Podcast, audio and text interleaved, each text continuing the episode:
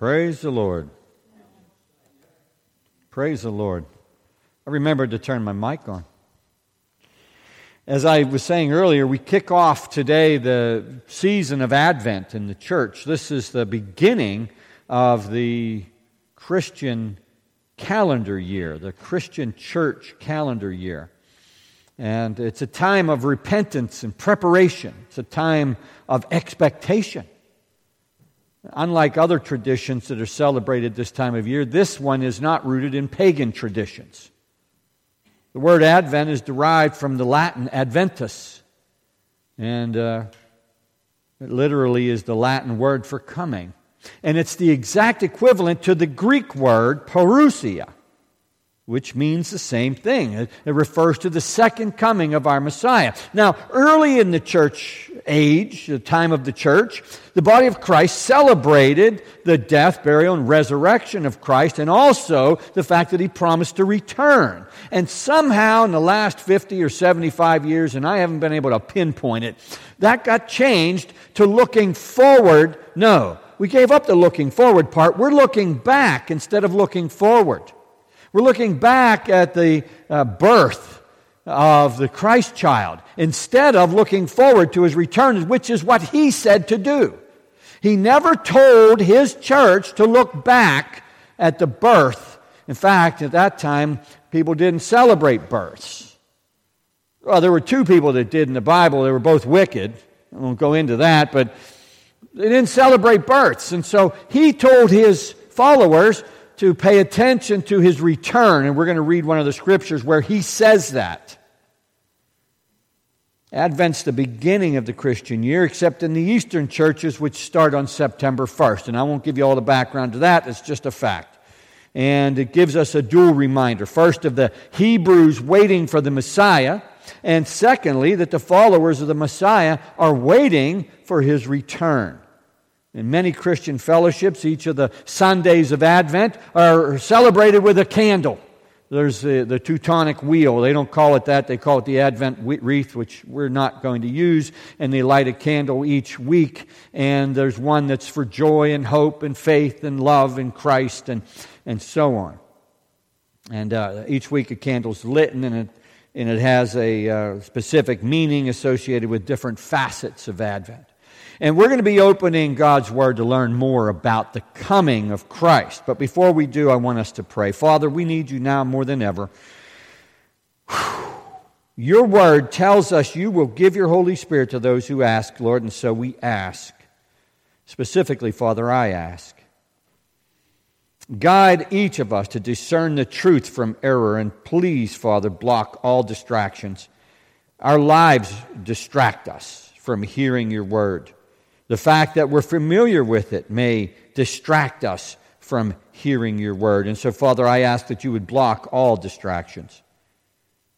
Help me to speak clearly and concisely.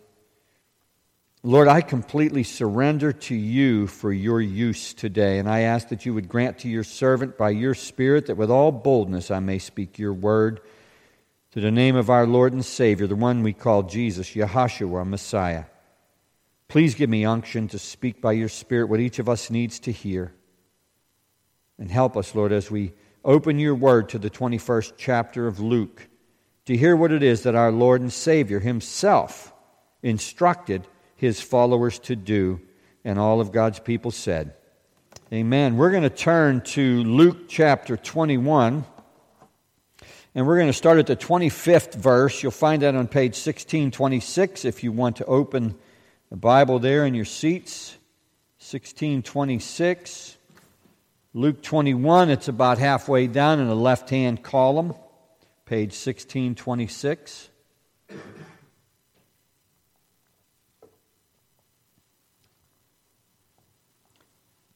And beginning at verse 25, I want you to hear what's written there.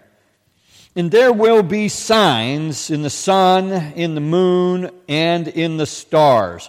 And on the earth, distress of nations, with perplexity, the sea and the waves roaring, men's hearts failing them for fear, from fear, and the expectation of those things which are coming on the earth. For the powers of the heavens will be shaken.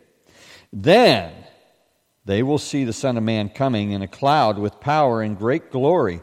Now, when these things begin to happen, look up, lift up your heads, because your redemption draws near. Then he spoke to them a parable. Look at the fig tree and all the trees.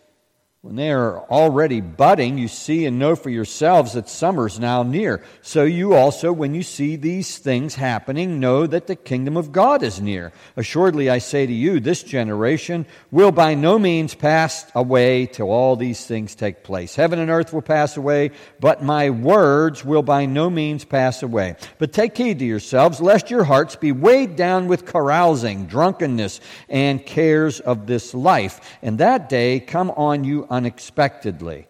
For it will come as a snare on all those who dwell on the face of the whole earth. Watch therefore and pray always that you may be counted worthy to escape all these things that will come to pass and to stand before the Son of Man. I trust that God will add his blessing to the reading and hearing of his word. Take heed, pay attention, lest your hearts be weighed down with carousing drunkenness. And most of us probably don't have to worry about that in this congregation. We're not carousing, we're not drunken. But that next one, the cares of this life, can distract us from paying attention to his coming. He said so. He said, Take heed lest your hearts be weighed down with these things. The, including those things that are called the cares of this life. Or it'll come on you, it'll come on all those who draw on the face of the earth unexpectedly, like a snare. And watch and pray always that you may be counted worthy to escape all these things. What's our prayer? That we're worthy to escape those things. That we would not be crushed by those things that are coming on the earth. Our Lord wants us to be prepared. He wants us to be ready. He wants us to turn to Him. And that's that word repent or repentance that many people don't like today. And as we embark on this time of repentance and preparation and expectation, our journey begins with a picture of the end. It's not a pretty picture. It's not something that most people are welcoming today. That's maybe why we've changed the focus or shifted the focus from looking forward to his return to looking back at his birth as a baby because that feels good, right? I mean, you think of a little baby and all those rough circumstances and how they prevailed, and we like hearing that, right? We don't like this part. We don't like hearing this. But the original focus of the Advent season was, in fact, to prepare the church for his return. Our Savior was already well aware of his approaching sacrifice when he gave this little dialogue to his followers. He already knew how it was going to happen, when it was going to happen, and all of that was settled. And then he preached prophetically about the destruction of the world that the people at that time knew. And just 40 or so years later, about 70 AD, the Romans put down the last Jewish uprising. They destroyed the temple. And that was the center of the world for the people of the Jewish faith.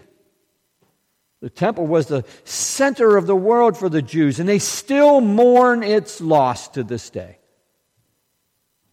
But you know, this message transcends that moment in time. Because he wasn't just talking about that event. And there are some in the faith that say that that's what he was talking about, and it's already over and it's done, and we don't have to worry about it. But the things that he said were going to happen haven't happened. And so it can't be. It's a dual prophecy. He's telling them that when he comes back, you're going to see these things. And then he tells them, you're going to see, before he comes back, you're going to see the destruction that he foretold. And they did. And his prophetic words can give us a chill down our spine. We don't like to hear it. We just don't. I mean, let, us face it, folks. We've been conditioned in the church to have everything feel good. We don't want anything that doesn't feel good. I often compare that to cotton candy. We don't want the meat that's too hard to chew. Give me something easy, Pastor. But, you know, I can't just give you milk all the time. I've got to give you what God's Word says, and sometimes He gives me a brutally difficult message to deliver. We're seeing a lot of distress among the nations now. Never has there been a time that we know of, at least, where the whole world was being affected by something and all of the governments of the world were in league together to make things happen, like, let's just say, shutdowns. Never before. It's distress of nations. And folks are fainting from fear and the warning signs of what's coming upon the world. There are folks, as we know, are taking their own lives. That's an unfortunate reality of this whole situation. His message, our Lord's message, is just as relevant today as it was then. And we need to be prepared for his return. We need to be waiting for him. We need to be anxiously waiting for him. We need to be pleading, Come, Lord Jesus. And we're going to see those things happen. The things we don't want to see happen. Sometimes God brings his truth in a prophetic way to get his people's attention. Sometimes he tells us the awful truth. It's not going to be pretty. Things are a mess, and sin is responsible for that mess. God has not made the mess. Sin has brought the mess upon this earth. Sometimes our Lord says disturbing things to get people agitated enough to change their behavior. That's where the repentance aspect of Advent comes in. Sometimes we see in the words of Christ that's exactly what he did. He worked people up into a frenzy. He said, This is how bad it's going to get. Pay attention. Don't get caught up in all those things like we do this time of year because of the holiday. Don't get caught up in all of those things to the point where you're not paying attention. Don't lose sight of the fact that He is returning. Because if we get too worked up in all this worldly stuff, our attention is focused somewhere else. And that's not what He wants. But they killed him, right? Or is he alive and about to return? He's alive. He lives. And what you believe about his death, burial, and resurrection, it forms part of your worldview. And sometimes we have to be given reminders that he said he's coming back. And that's what the Advent season was originally about. Reminding the church at the beginning of the church year, he's coming back. What if it were today? What was the number of that hymn, Jim? Do we have anybody? Oh, I don't have one. Oh, yes, I do. It's an old hymn. The other night during our prayer meeting,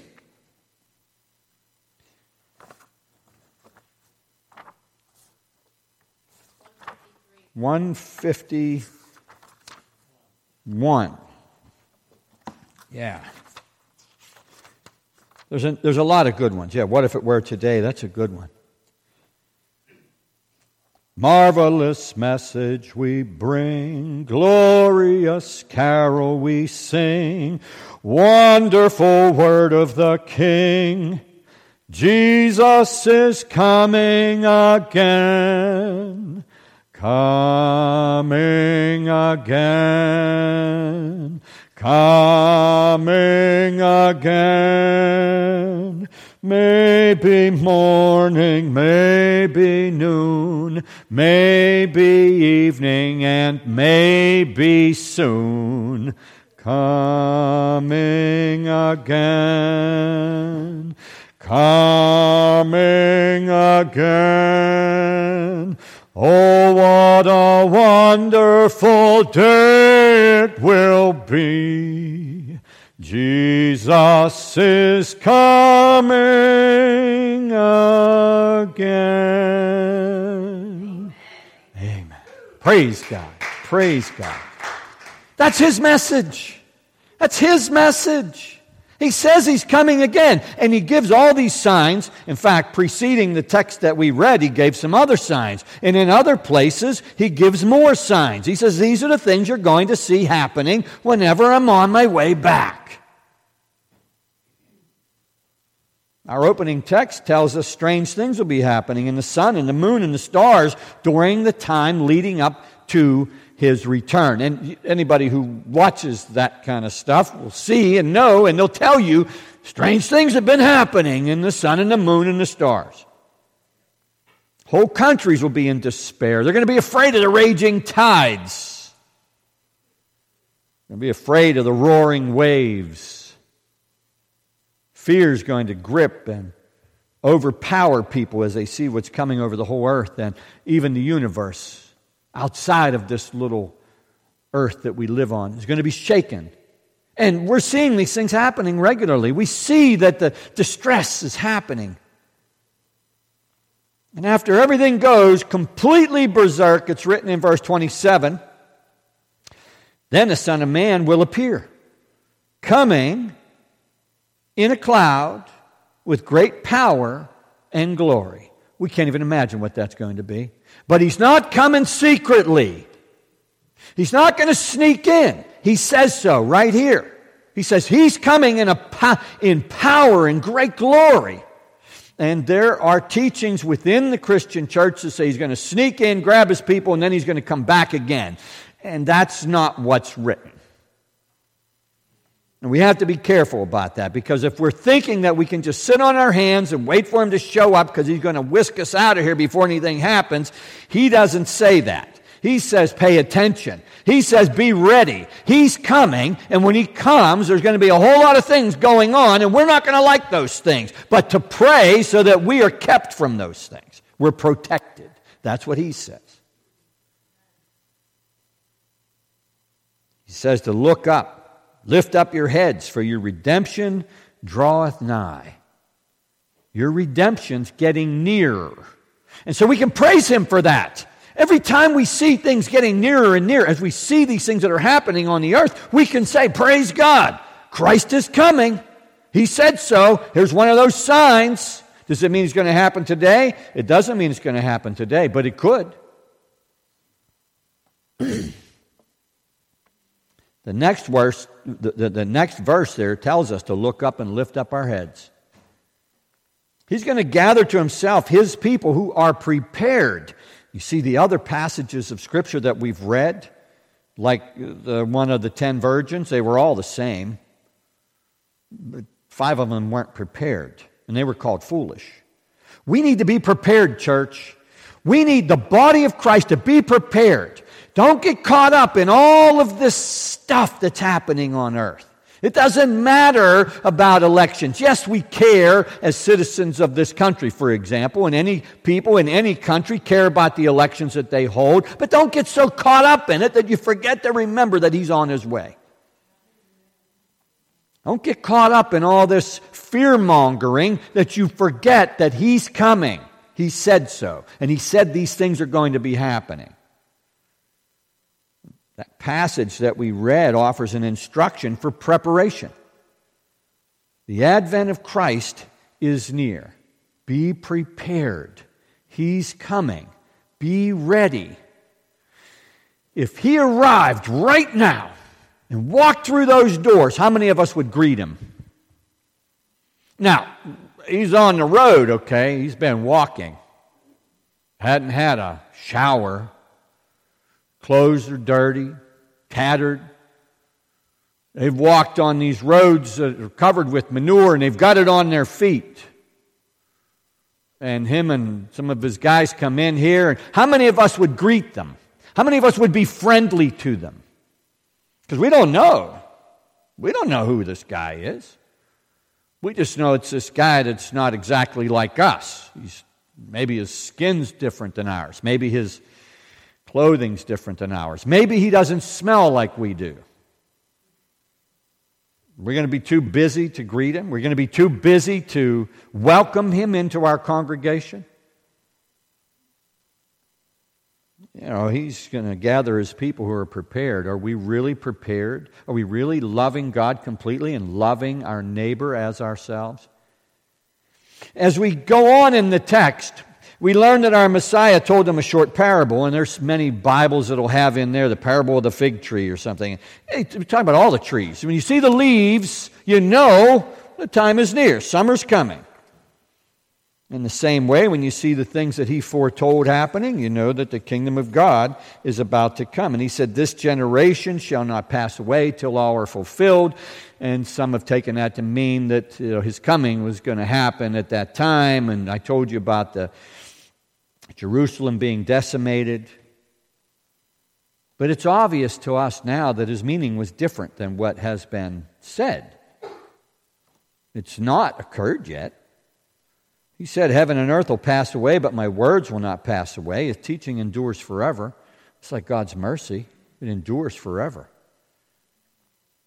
And after making this awesome promise, I'm coming back. My words are going to last forever. I'm coming back. He gave a warning for everybody who claims to follow him. And it's found in Luke chapter 21, verses 34 and 35. He says, Don't get caught up in all this stuff in the world. Don't get caught up in it. Don't get caught up in eating and drinking or worrying about life. If you do, that final day will catch you unaware like a trap. And so, even when things are looking ugly in our lives, we need not to get caught up in that stuff. And that is where it takes faith. We must walk by faith, not by sight. When we see all these things happening, whatever they are, whether it be our individual things, in our personal lives, our extended family, and so on and so forth, as it goes out in the circle that we exist in, all of that stuff could take our focus off of Him, but we need to remain focused on Christ. It's all deception. Don't get caught up in that stuff. Now, I have to ask because he said the day of his coming is going to surprise everybody. Eh, did he exclude believers? I didn't see that. He instructs and warns us with the same sentence Watch you therefore and pray always that you may be accounted worthy to escape all these things that shall come to pass and to stand before the Son of Man. Watch and pray. Watch and pray. Because you want to be accounted worthy. And I'm not going to get into accounting terms but there is this sense of equity in God's kingdom.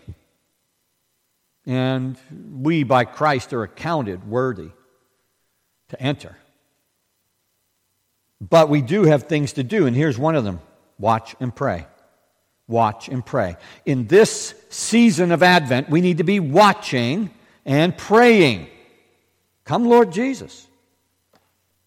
And, you know, it was a while ago, I, I read about a couple that went into a large and prosperous church service. And as they entered, they smiled at a number of people.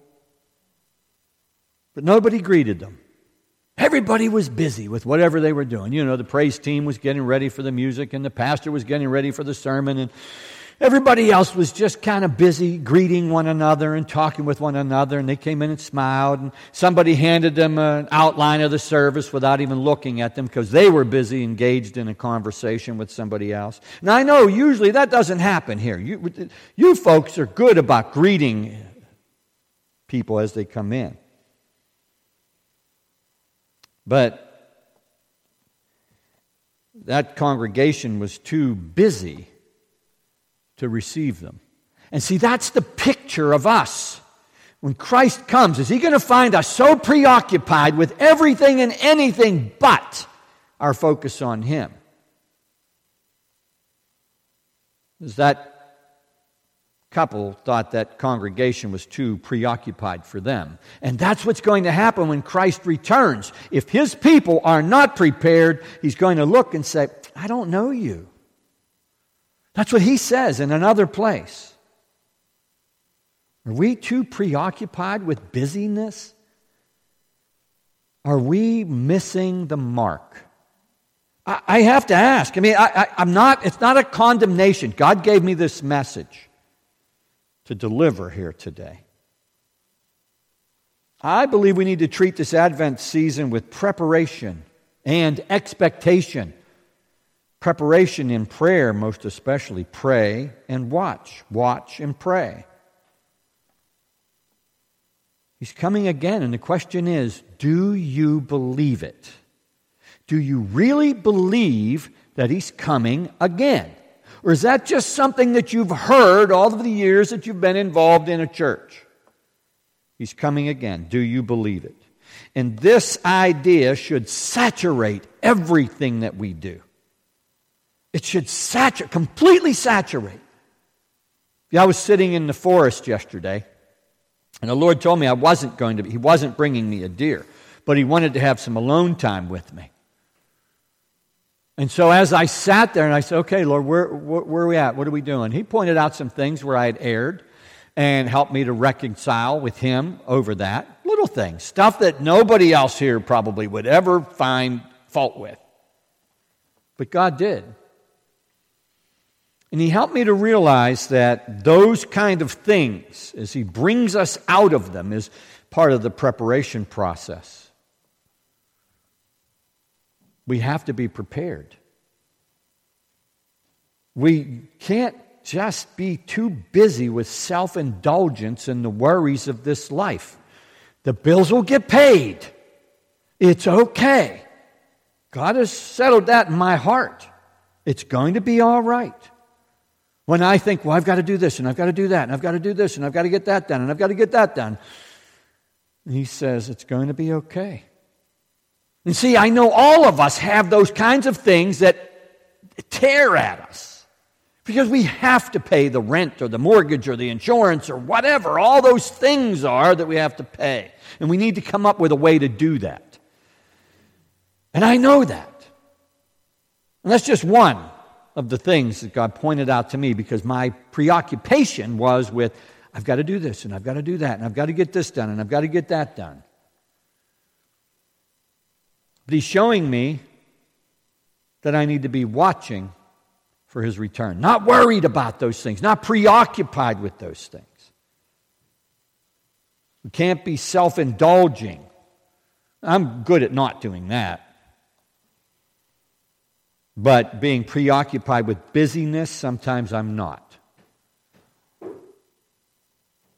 And I don't want to miss the mark. And I don't want any of you to miss the mark.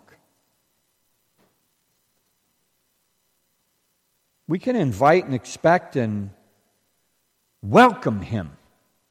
And we can do that through visitors. Because at this time of the year, there are an increased number of people that are seeking. And so we can help. We can invite them. We can welcome them. We can greet them. We can be those people that are unlike those who are too preoccupied to welcome people into Christ's family. we can focus on what's really important our relationship with Almighty God and with the Messiah's return. And so, what tools are offered in this message? I'll keep it brief, folks. What hope can we grasp? Is there any advice that we can take home? Because I had to ask myself, okay, how, how am I going to prepare you to do what it is that God has told us in His Word that we're to do? So we need to consider other passages of Scripture. Think about what's written in Romans chapter 13. The night is far spent, the day is at hand. Let us therefore cast off the works of darkness. Let us put on the armor of light. Let us walk honestly as in the day, not in rioting and drunkenness, not in chambering or wantonness, not in strife and envying, but put ye on the Lord Jesus Christ and make not provision for the flesh to fulfill the lusts thereof. Put off the flesh. All those things that are taking you away from God, put it away. Now's the time.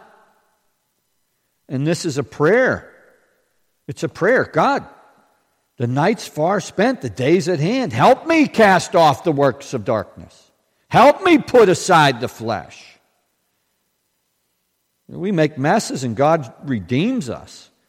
He always has for me, and He'll continue, I'm sure.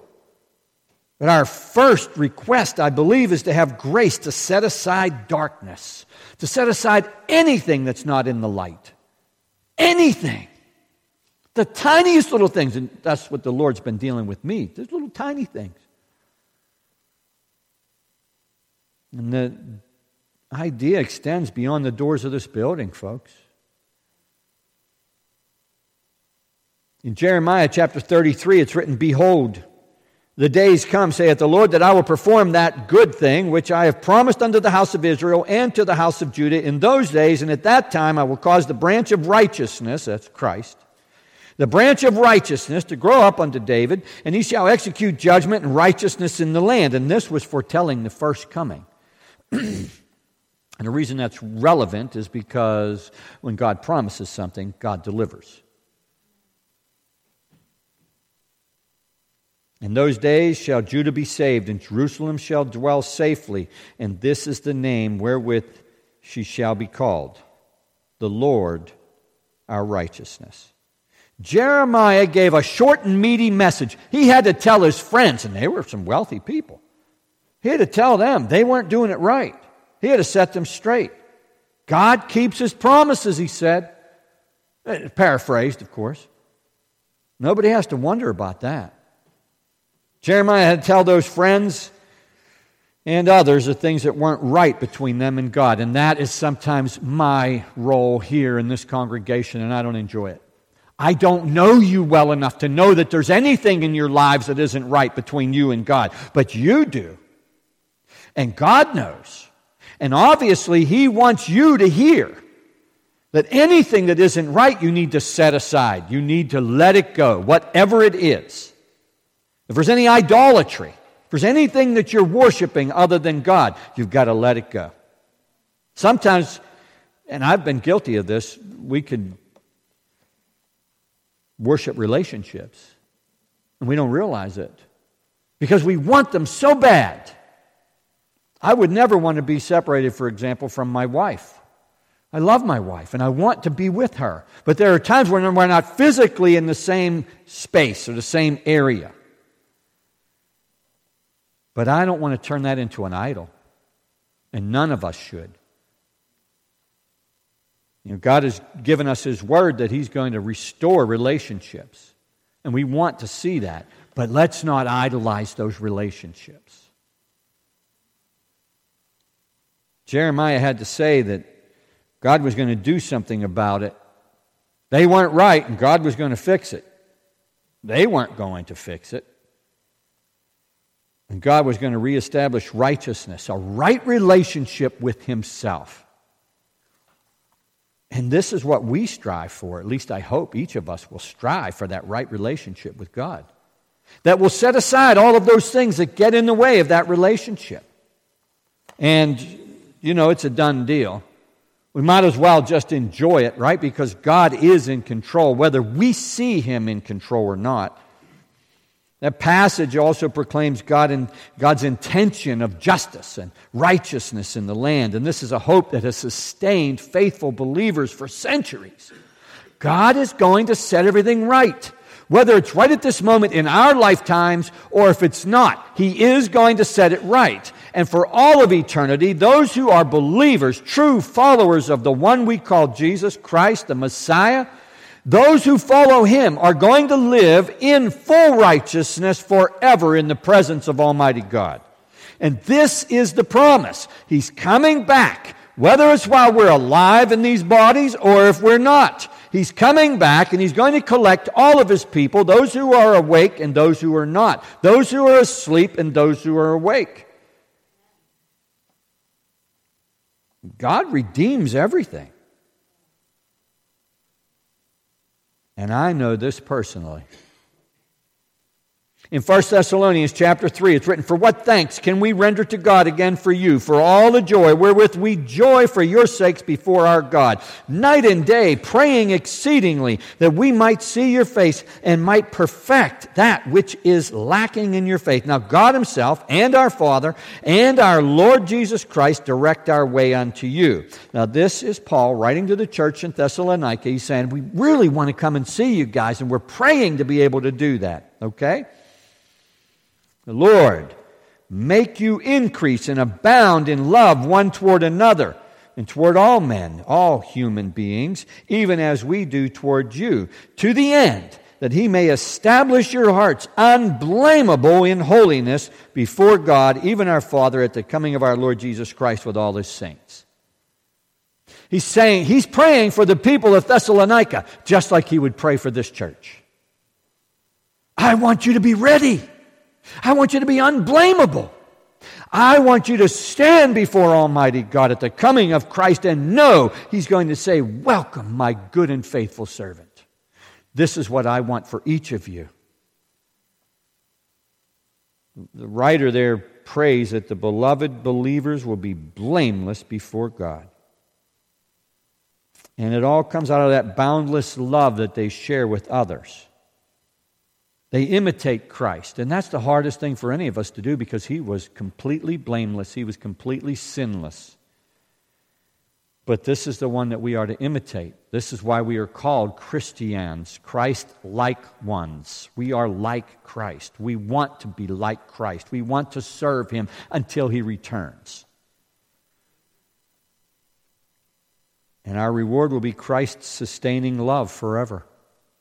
As I wrap this up, folks, I want to remind you of the few tools that we have at our disposal in this Advent journey. We have grace, God's grace.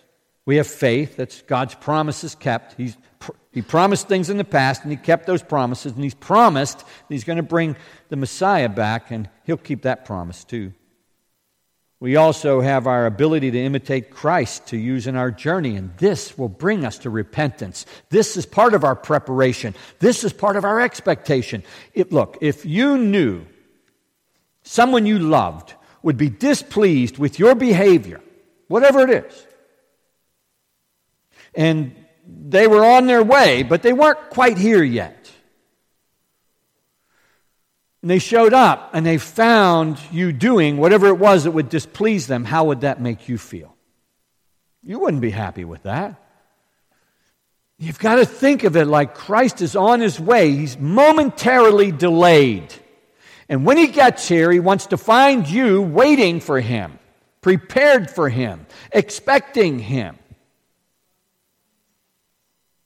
imitating him. We can still do all those things in the world. We can, you know, those of us who like to give gifts, we're going to go out and we're going to shop for gifts to give to other people.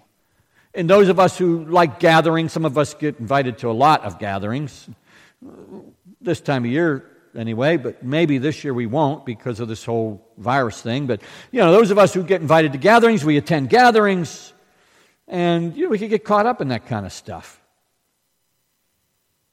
We can give and receive gifts, but they're not the main thing, folks. The main thing is that even when the world's news is bad, even when terrible things are happening, that's not God's message. God's message is redemption. God's message is that He justifies you. God's message is that He sanctifies you. And God's message is that He's going to glorify you. He's going to take you to be with Him. And God's message is an active response, it's not a reaction. Oh, he's here. No. You're actively participating in that response. I'm waiting for Christ.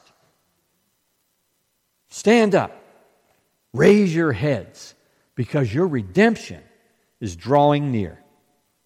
Adventus, the Latin word, he is coming. Parousia, he is coming. Are you hearing him? Do you know anybody that isn't? Because part of your role is to help them. to know that He's coming. He is coming. Let's pray. Heavenly Father, I thank you. Lord God, your word is true. You've given it to us today cold, hard, factual, but you've given it to us today. And Father God, I ask that you would seat your word in our hearts, that we would be your people who do nothing less and nothing more than what you ask for us to do. Let us be those who pray. Let us be those who watch. Let us be those who are prepared and expecting Christ's return. And all of God's people said, Amen. All right.